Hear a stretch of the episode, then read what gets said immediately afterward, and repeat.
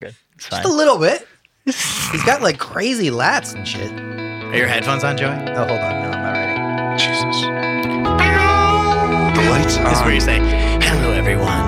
You, you didn't need to do it just Welcome yet. to Literally Literary." Hello, everyone, and welcome to another episode of Literally Literary. With us, as always, is Mr. Sean Farbernitz. I am Joey Bonnier, and here is your host. He doesn't even like that title, but it's Mr. Sean O'Brien. I actually really hate that title. You fucked up the post. It was Yeah. pretty good. What- It was like off by a It was slight fine. bit. It was fine. Um, how are we doing, boys?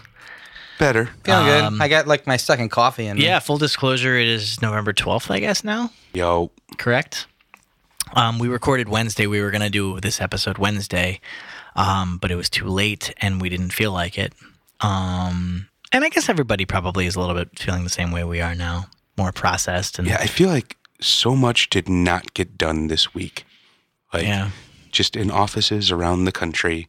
Oh yeah, like nobody. I was talking to all my friends. Nobody came in on fucking Wednesday. Really? Nobody. Yeah. Oh yeah, for sure. It was just a thing. It was like, and you know what? The the the like current little gig I'm doing, the the location scout Mm-hmm. stuff. Like I'll knock on doors, and so many things occurred to me where like I'll knock on a door and. I'm like fuck, like a lot of fucking people don't want their doors knocked on. Oh, like even you know, I'm like I'm like we're just gonna be filming on Thursday. There's gonna be no parking on your street. Is it cool? And like, but I'm like, god damn it, I can I can only imagine how many fucking people are gonna be tripping out. Um, and really just I'll knock on doors and people. It's like it's the same. So this crew is in Bel Air. It's the same like section I did for a while, and the same people I saw like a week and a half ago, their faces are just like. Like a couple of people, even like one guy stopped off. You know, said he's like a lot of lots changed in a couple of days, right? And he's like lots changed in a week, huh? And I'm like, yeah, man, yeah, a lot indeed. Um, how you doing, Mr. Bonnier? I'm just wondering who you were talking to in Bel Air. Uh, I, I don't want to say his address, but his address. Yeah. Ex- I'm just wondering if it was His the address? Most His likely address the is Beverly Glen. yeah, it was most likely the butler or the uh No, no, the it was it was the, it was the the homeowner Oh. of this particular house. Will Smith. No, no. Uh, They those guys Carlton? have intercoms that where you just hit the intercom Yeah. button and you talk to somebody really famous, which is actually really funny sometimes. anyways, Anyways, I have. I'm books. actually not feeling as bad as you. I am the annoying guy in the corner who's still happy. Come on, guys. Yeah, we can pick make this work. Yeah, pick it up. Well, I need some catharsis. Cartman? No, that's not Carmen. That's just me being annoying. No. the Kind of the same Annoyance thing. Fair enough. um i have books i you know it's a cou- i had a couple different things i was either gonna I, the, on wednesday i had a whole stack and one of the things was in there and i wanted to read that and um The art of the deal. you did mention that which would have been perfect i do not own a copy of the art of the deal however i was up at the iliad bookstore and like I just literally on the way here before I I, have to bleep that plug? I don't think so they'll be Literary fine. Literary is not sponsored by Iliad Bookstore. We should be i'll ask Sean O'Brien is, is pretty much giving them enough. Exactly. Right, Yeah. yeah, we are losing money is. to Iliad books. Yeah, I don't know what the problem is. Yeah. Go buy books from them. I love them so much. Um. Anyway, so they. They better give us I was, something now. I was gonna ask. They'll give me a book for like a dollar, The- which, on which we can read this. Anyway, Iliad Bookstore, the Say it again. Iliad Bookstore up on Christ. Cahuenga and Magnolia, or Oh Cahuenga. Anyway, so um, I was gonna. I, I was. I was like, maybe I'm gonna look for the art of the deal and and you know get get a copy of that just in case, case we have it. Or then I was like, well, maybe I'll just ask because I'm not even sure where it would be. Uh, don't give him any money. What the Well, shit? no, that's 'cause why you it's go a to the used Iliad. bookstore. It's Yeah. a used bookstore, so technically That I would actually just be makes giving sense. them a bookstore. It doesn't. It wouldn't make a difference. I would. It, the, All right. the He's just exchange, supporting sure, local if you- business. I know your mind is like, well, eventually it all goes down Yeah. the Trump. At some point, I've contributed to that. Fine. Don't like that idea at all. I, I- well, I, I actually just didn't like the idea of having it. I remember when we had like the Yeah. the, the Bible. It's like here, having a copy of my Mein Yeah, it's like on your poison show. to you your touch the. Bible in your hand was like, and I'm like, I. It's kind of the same thing. And even just the ima- the imagining it, because I went to the president's shelf and I was like, I wonder. And if they move shit yet. not even that, but just I was like looking at the shelf and I'm like, God damn it, man, this is fucked up. This is fucking fucked up. Um, and I don't, I still am really, really not okay. Um, and I had a stack of books on Wednesday, none of which were the art of the deal. Um, and I was going to read from any of them would have made me feel better. And I might put that stack on the table along with the thing that I really want to read tonight. Is- actually I'm going to do that. I'm going to put the whole stack on. Go ahead. Why are you going to give us a choice if you're not going to honor that choice? Because the choice is I gonna- feel it like won't make a this is. The Tuesday Electoral all over College. again. Yeah. I just want to shout out a couple things of the way I feel, and I'm going to read the thing I really want to read. Sean, is uh, are, are reading books the only thing that's gonna um, heal this wound? Not even close. Listen to Politinkering. That's a good point. That's uh, Fawcast.com. Fullcast.com. And I'm not even fucking kidding about that. Like, just no. Reading and escaping and writing and art are wonderful, noble things. Um, channel your energy into making sure that millions of individuals are not going to be affected by what's currently happening. Don't. I'm not fucking around. Well, you, you uh, however that may be. Kill all the artists? First thing. First thing we do. Kill all the lawyers. I think it is. Oh, right on. By the way, King Henry the fourth, not part one, but part two. I Mm. have part one in my hands. I got this that day. Actually, I got I was this always on fond of the eighth. Did it say Um, Edward Burns on the cover? Is that what that says? Edited by Edward Burns. Yeah. Ken Burns' brother? It's not. It's neither. It's not. It's Isn't not that Eddie that- Burns, the guy. It's Yeah. not him, and it's not Ken Burns' brother. It's just a guy who happens to be a scholar of Shakespeare. Why would he put his name on the front like Because that? his We all- name is Edward Burns, and he edited the book. Does he know that we're going to confuse him with the real? And, and that's why we're going if to. anything, he'll be proud of that. But that day, I I bought think he's co- riding the coattails of Eddie Burns because of my because of my Who's Eddie Burns? or Ed Burns. because of my soon-to-be radio play that I wrote in in about three days. Uh, the the it was originally entitled "The History of Donald Trump." It's now going to be called, or I'm sorry, it was originally called "The Tragedy of Donald Trump." It's now going to be called "The History of Donald Trump," and it'll probably be three fucking parts depending on what happens in this goddamn history. I don't know yet. anyway, so we have King Henry IV. I have Virginia Woolf's Mrs. Dalloway. I have. My, my, Ryan. my boy, I have my friend. I have Ulysses by James Joyce. Back That's a again. more than a well-worn friend. copy. It is my best friend in the world. It destroyed. It is my very first copy. Oh Well, my second God. copy, definitely. It's my second copy. Um, and I have Hamlet. I have James Joyce's Dubliners. I have Finnegan's Wake because it was in my car and I just wanted a friend of all the confusion to happen. And then I have um, The Wasteland by T.S. Eliot. I have The Annotated Wasteland with T.S. Eliot's com- uh, contemporary notes, second edition. And I have T.S. Eliot, The Wasteland, a facsimile and transcript of the original drafts, including the annotations of Ezra Pound. So, based on his traditional weighting of the deck, it's pretty obvious what I wanna read. I assume we're going to be reading Virginia Woolf. You got it, Mrs. Dalloway. It is the very first line. So if you guys have read the hours, by the way, um, the very first line of Mrs. Dalloway is Mrs. Dalloway said she would buy the flowers herself. For Lucy had her work cut out for her. The doors would be taken off their hinges. Rumpelmayer's men were coming, and then, thought Clarissa Dalloway, what a morning fresh as if used to children, issued to children on a beach. Um, I actually bought this so my special lady friend and I could read this out loud. That sounds like some kinky shit right there. Yeah. Oh, yeah. You're I just wanted to read a book. stuff. I just wanted to read a book out loud to her because I'm a nerd. I read that book before. You read Mrs. Dalloway? Yeah, What'd you think? Did you read The Hours too? I did not. I had to read this in uh, a college English class, and uh, I liked it. It was good. It was one of my few times I had to like really read a book and actually There's a lot of work. There's a lot of work in Virginia to Woolf. you know break it down and all that stuff. I wasn't used to that because in high school I, I faked every time. I pretty Mhm. much I could skim a book and still get an A on the test. So Yeah. I so I just did it.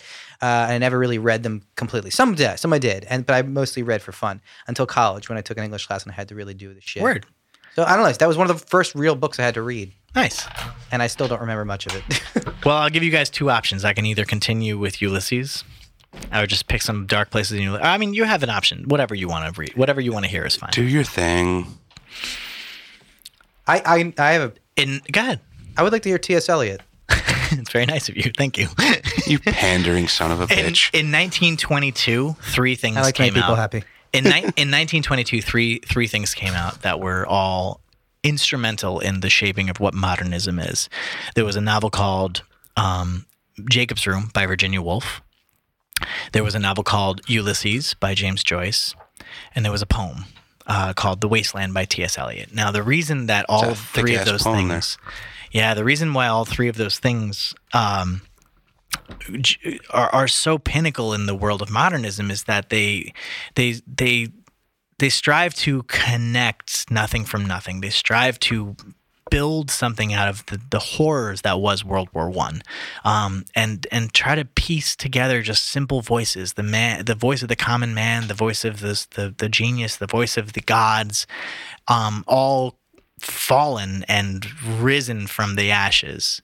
Um, all three of those things are sort of the that that is modernism. That is modernism across the board. Um, and T.S. Eliot went through a, a, long process of creating The Wasteland, uh, and it actually came out after Ulysses, which, if you think about it, like just a poem versus the entirety of Ulysses is such a funny thing.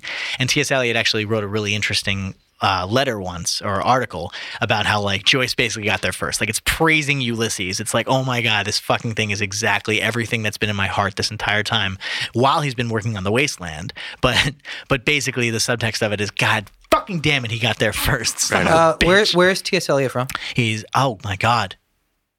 I think he was American, but living in, in England. Sorry, I'll Google it if you want. Um, no, thanks. It's fine. I, I actually don't really remember. I, I think he's American, but he was, but he, um, Does TS stand for tough shit? Thomas Stearns, I think his Oh. name is. But yeah, basically. Um, anyway, so yep, Thomas Stearns Eliot. Uh, he's, from, I- he's from uh, the UK. He's Brit. he is British. Okay, I thought he was British. Sorry. Well, I obviously demonstrably did not. I thought he was American and knew that he lived in England. Oh wow, hold on. Oh, he was American. He lived in England. I'm sorry. You're right. right on. Swear. Damn. Jesus. Um, anyway, so the the facsimile is actually really interesting because I have like if you look through it, I have the original notes and all the different things like he the handwritten papers for it and um, the the editings from Ezra Pound, which are pretty cool to, to look through. If you want to look at the, if you ever want to to see the formation and the work that goes into creating even something as simple as a poem, even as intricate as the Wasteland, and how many different sections of it were omitted take a look at it. It's really cool. Um, and then along with that also is the more recent, the annotated, you know, wasteland. This content um, Can I? Uh, I with all the s- backgrounds behind it. Go ahead. I just want to give one quick shout out to World War One. Please do. Very Yo, weird. whoa, whoa, whoa! No, honestly, go ahead, man. I mean, it's, important. I think give us some, it's give us some the- context. It's one of the least studied moments in history, but it's actually probably the most one of the most important moments in history. And if, in fact, people obsess over World War II, many people consider. In fact, my, my greatest historian It's sequel, mentors would say it's not even. Yes, it's not. It's the same thing. It's exactly the sequel. It's it. it World Isn't War One and World- World War II are essentially one big war with a lull in between. totally. Isn't World War One kind of like when we first came to terms with the fact that we could destroy everything? Sure, absolutely.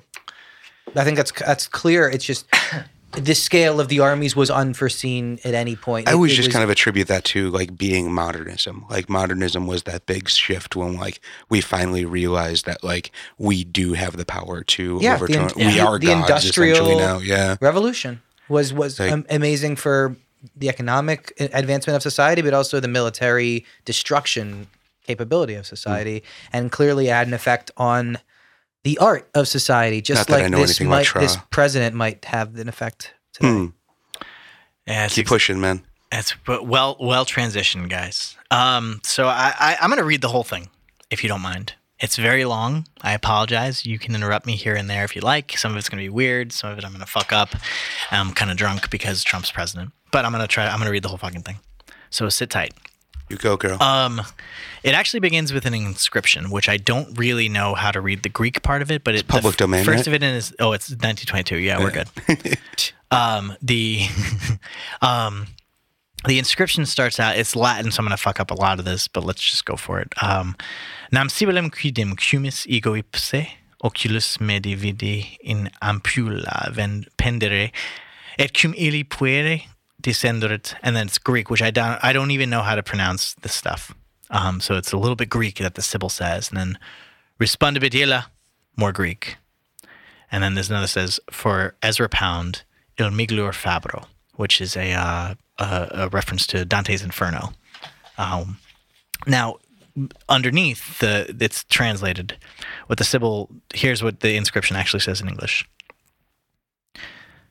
For once I saw with my own eyes the Cumaean Sibyl hanging in a jar. And when the boys asked her, Sibyl, what do you want? She answered, I wish to die. That's the inscription. Do you guys know who the Sibyl is? The Cumaean Sibyl? Shepherd. It's a Greek mythological figure who asked for as many lives as grains of sand in a handful of sand, but forgot to ask for eternal youth. So the poem begins as this Part one The Burial of the Dead. By the way, I used to, I basically have this whole thing memorized, but I'm not even to fuck with it this time. I'm just to read it. April is the cruelest month, breeding lilacs out of the dead land, mixing memory and desire, stirring dull roots with spring rain. Winter kept us warm, covering earth in forgetful snow, feeding a little life with dried tubers. Summer surprised us, coming over the Starnbergsee with a shower of rain. We stopped in the colonnade and went out in sunlight into the Hofgarten and drank coffee and talked for an hour. Bin gar keine Russin, stamm aus Litauen, es Deutsch. And when we were children, staying at the Archduke's, my cousin's, he took me out on a sled and I was frightened. He said, Marie, Marie, hold on tight, and down we went. In the mountains, there you feel free. I read much of the night and go south in the winter. What are the roots that clutch? What branches grow out of this stony rubbish? Son of man, you cannot say or guess, for you know only a heap of broken images, where the sun beats, and the dead tree gives no shelter, the cricket no relief, and the dry stone no sound of water, only there is shadow under this red rock. Come in under the shadow of this red rock, and I will show you something different from either your shadow at morning striding behind you, or your shadow at evening rising to meet you. I will show you fear in a handful of dust. Versvetter Winter, Heimat zu, mein irisch Kind, wo weilest du? That was just 99 left balloons, man. You gave me hyacinths first a year ago. They called me the hyacinth girl. Yet when we came back late from the hyacinth garden, your arms full and your hair wet, I could not speak, and my eyes failed. I was neither living nor dead, and I knew nothing. Looking into the heart of light, the silence. Un and und leer das Meer. Madame Sosostris, famous clairvoyant, had a bad cold, nevertheless was known to be the wisest woman in Europe with a wicked pack of cards. Yeah, said she, it's your card, the drowned Phoenician sailor. Those are pearls that were his eyes. Look. Here is Belladonna, the lady of the rocks, the lady of situations. Here is the man with three staves, and here the wheel. And here is the one eyed merchant, and this card, which is blank, is something he carries on his back, which I am forbidden to see. I do not find the hanged man, fear death by water. I see crowds of people walking round in a ring. Thank you. If you see dear Mrs. Equitone, tell her I bring the horoscope myself. One must be so careful these days. Unreal City. Under the brown fog of a winter dawn, a crowd flowed over London Bridge. So many I had not thought death had undone so many. Sighs, short and infrequent, were exhaled as each man fixed his eyes before his feet. Flowed up the hill and down King William Street to where St. Mary Woolnoth kept the hours with a dead sound on the final stroke of nine. There I saw one I knew, and stopped him crying, Stetson!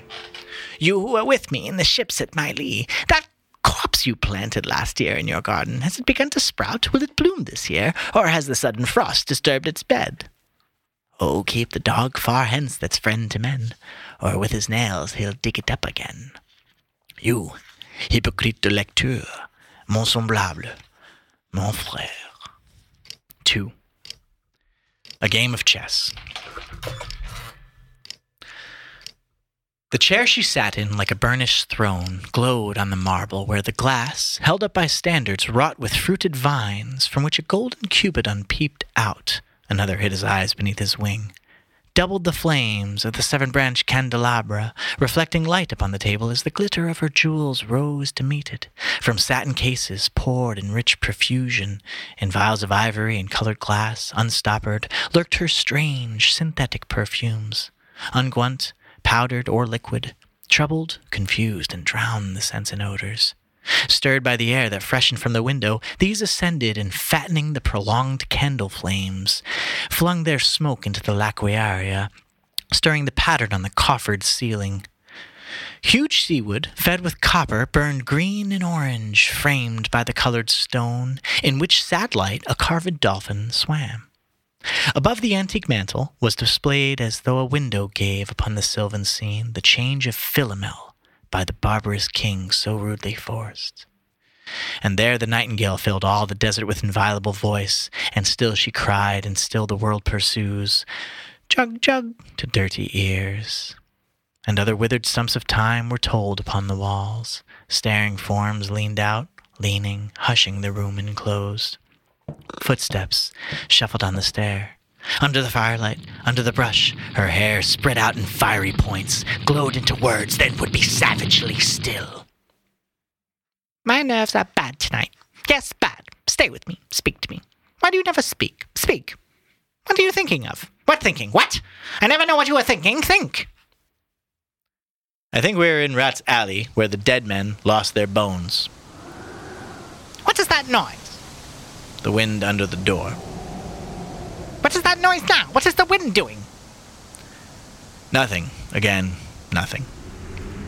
Do you know nothing? Do you see nothing? Do you remember nothing? I remember those are pearls that were his eyes. Are you alive or not? Is there nothing in your head but oh, oh, oh, that Shakespearean rag so elegant, so intelligent?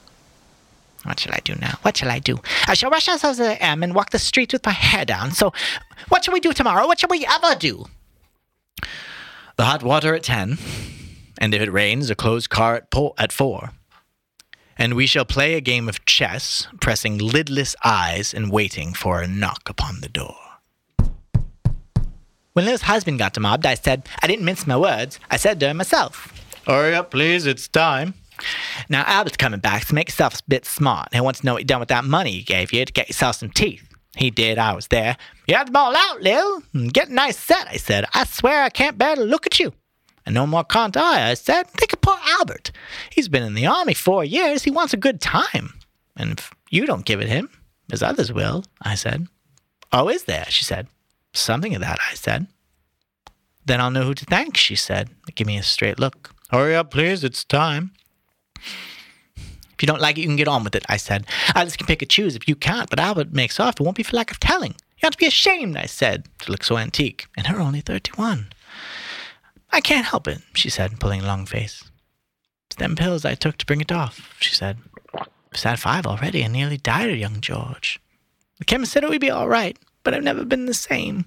You are a proper fool, I said. Well, if Albert won't leave you alone, there it is, I said. What'd you get married for if you don't want children? Hurry up, please, it's time. Well, that Sunday Albert was home and they had a hot gammon, and they asked me to dinner to get the beauty of it hot. Hurry up, please, it's time. Hurry up, please, it's time. Good night, Bill. Good night, Lou. Good night, May. Good night, Tata. Good night. Good night. Good night, Moon. Good night, ladies. Good night, sweet ladies. Good night. Good night. 3. The Fire Sermon. The river's tent is broken. The last fingers of leaf clutch and sink into the wet bank. The wind crosses the brown land unheard. The nymphs are departed. Sweet Thames, run softly till I end my song. The river bears no empty bottles, sandwich papers, silk handkerchiefs, cardboard boxes, cigarette ends, or other testimony of summer nights. The nymphs are departed, and their friends, the loitering heirs of city directors, departed, have left no addresses. By the waters of Leman, I sat down and wept. Sweet Thames, run, off, run softly till I end my song. Sweet Thames, run softly, for I speak not loud or long. But at my back, in a cold blast, I hear the rattle of the bones, and shuckles spread from ear to ear. A rat crept softly through the vegetation, dragging its slimy belly in the bank, while I was fishing in the dull canal, on a winter evening round behind the gas house, music upon the king my brother's wreck, and on the king my father's death before him. White bodies naked on the low, damp ground, and bones cast in a little low, dry garret rattled by the rat's foot only, year to year. But at my back, from time to time, I hear the sound of horns and motors which shall bring Sweeney to Mrs. Porter in the spring. Uh-huh. Oh, the moon shone bright on Mrs. Porter and on her daughter. They washed their feet in soda water. Oh, ces voix d'enfants, chantons dans la capoule. Twit, twit, twit, chuck, chuck, chuck, chuck, chuck, chuck, chuck so rudely forced. Too Unreal City. Under the brown fog of a winter noon, Mr. Eugenides, the Smyrna merchant, unshaven, with a pocket full of currants, CIF London, documents at sight, asked me in demotic French to luncheon at the Cannon Street Hotel, followed by a weekend at the Metropole. Not the Metropole. At the violet hour, when the eyes and back turn upward from the desk, when the human engine waits like a taxi throbbing, waiting, I, Tiresias, though blind, throbbing between two lives, old man with wrinkled female breasts, can see at the violet hour, the evening hour that strives homeward and brings the sailor home from sea, the typist home at tea time, clears her breakfast, lights her stove, and lays out food in tins. Out of the window, perilously spread, her drying combinations touched by the sun's last rays. On the divan are piled, at night her bed, stocker, stockings, slippers, camisoles, and stays. I, Tiresias, old man with wrinkled dugs, perceived the scene and foretold the rest. I too awaited the expected guest. He, the young man carbuncular, arrives a small house agent's clerk with one bold stare, one of the low on whom assurance sits as a silk hat on a Bradford millionaire. The time is now propitious, as he guesses. The meal is ended, she is bored and tired, endeavors to engage her in caresses, which still are unreproved, if undesired. Flushed and decided, he assaults at once. Exploring hands encounter no defense. His vanity requires no response and makes a welcome of indifference. And I, Tiresias, have forsuffered all enacted on this same divan or bed. I, who have sat by Thebes below the wall and walked among the lowest of the dead, bestows one final patronizing kiss and gropes his way, finding the stairs unlit.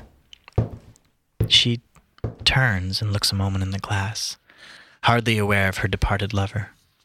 Her brain allows one half formed thought to pass. Well, now that's done, and I'm glad it's over.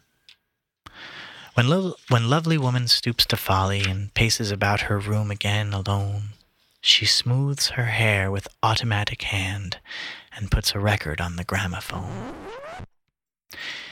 The music crept by me along the waters in a long strand up Queen Victoria Street. Oh, city, city, I can sometimes hear beside a public bar in Lower Thames Street the pleasant whining of a mandolin and clatter and the chatter from within where fishmen lounge at noon, where the walls of Magnus Martyr hold inexplicable splendor of Ionian white and gold.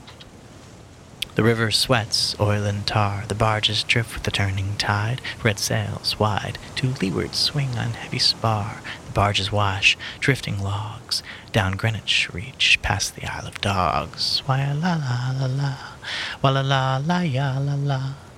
Elizabeth and Leicester, beating oars, the stern was formed, a gilded shell, red and gold, the brisk swell, rippled both shores, southwest wind carried downstream, the pearl of bells white ah. white towers. Why ah, la la la ya, la la la ya la la. Trams and dusty trees. Highbury bore me. Richmond and Kew undid me. By Richmond I raised my knees, sus- supine on the floor of a narrow canoe. My feet are at Moorgate and my hands under my feet after the event. He wept. He promised a new start. I made no comment. What should I resent? On Margate Sands, I can connect nothing with nothing. The broken fingernails of dirty hands. My people, humble people who expect nothing. La la. To Carthage, there I came. Burning, burning, burning, burning. O Lord, thou pluckest me out. O Lord, thou pluckest. Burning. 4. Death by water. Phlebas the Phoenician, a fortnight dead, forgot the cry of gulls and the deep swell and the profit and loss. A current under sea picked his bones and whispers, As he rose and fell, he passed the stages of his age and youth, entering the whirlpool. Gentile or Jew, O you who turn the wheel and look to windward, consider Plevis, who was once handsome, Phlebas, sorry, who was once handsome and tall as you. Part 5, final section. What the Thunder Said.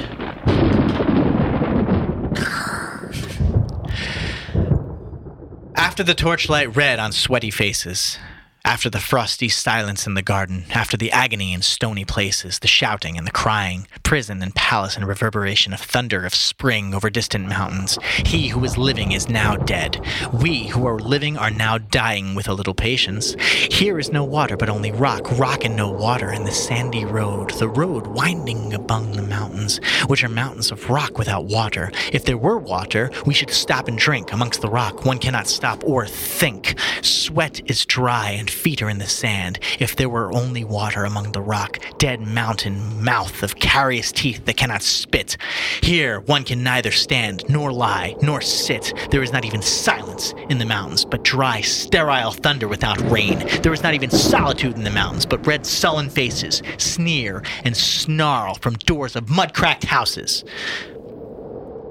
If there were water and no rock, if there were rock and also water and water, a spring, a pool among the rock, if there were a sound of water only, not the cicada and the dry grass singing, but sound of water over a rock, where the hermit thrush sings in the pine trees, drip, drop, drip, drop, drop, drop, drop.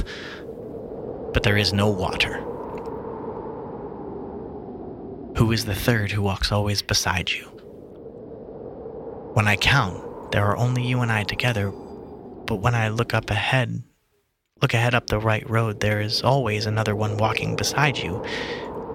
Gilding, wrapped in a brown mantle, hooded. I do not know whether a man or woman, but who is that on the other side of you? What is that sound high in the air? Murmur of maternal lamentation. Who are those hordes swarming over endless plains, stumbled in cracked earth ringed by the flat horizon only?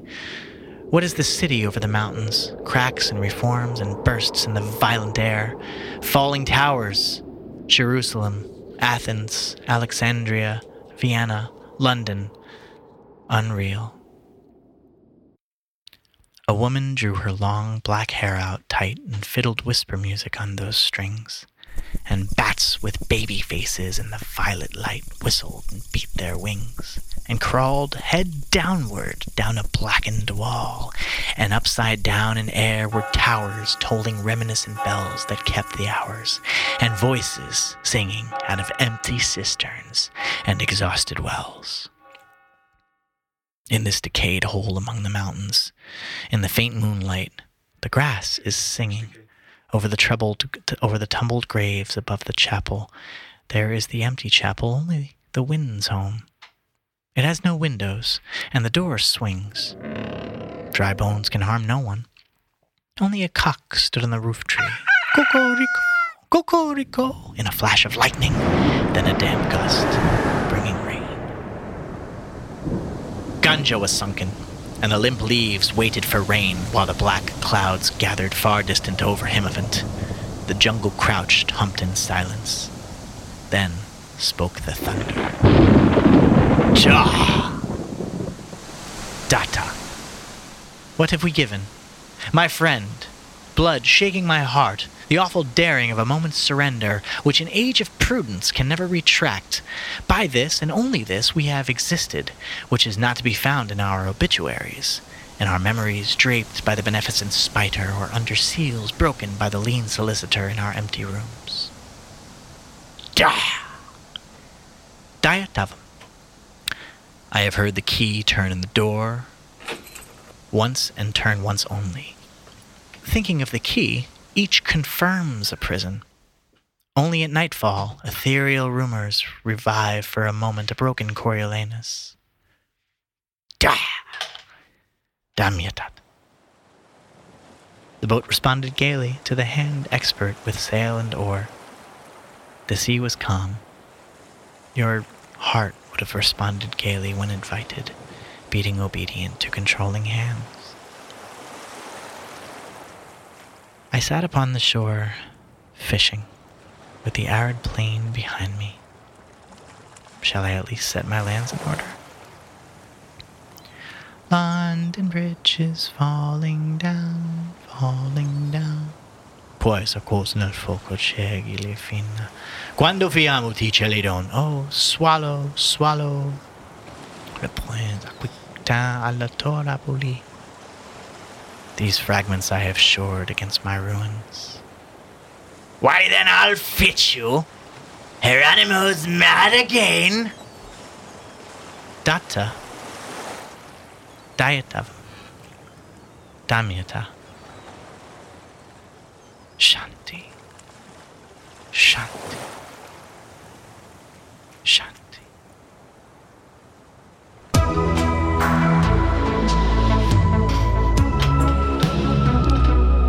Thanks, everyone, for listening to another episode of Literally Literary.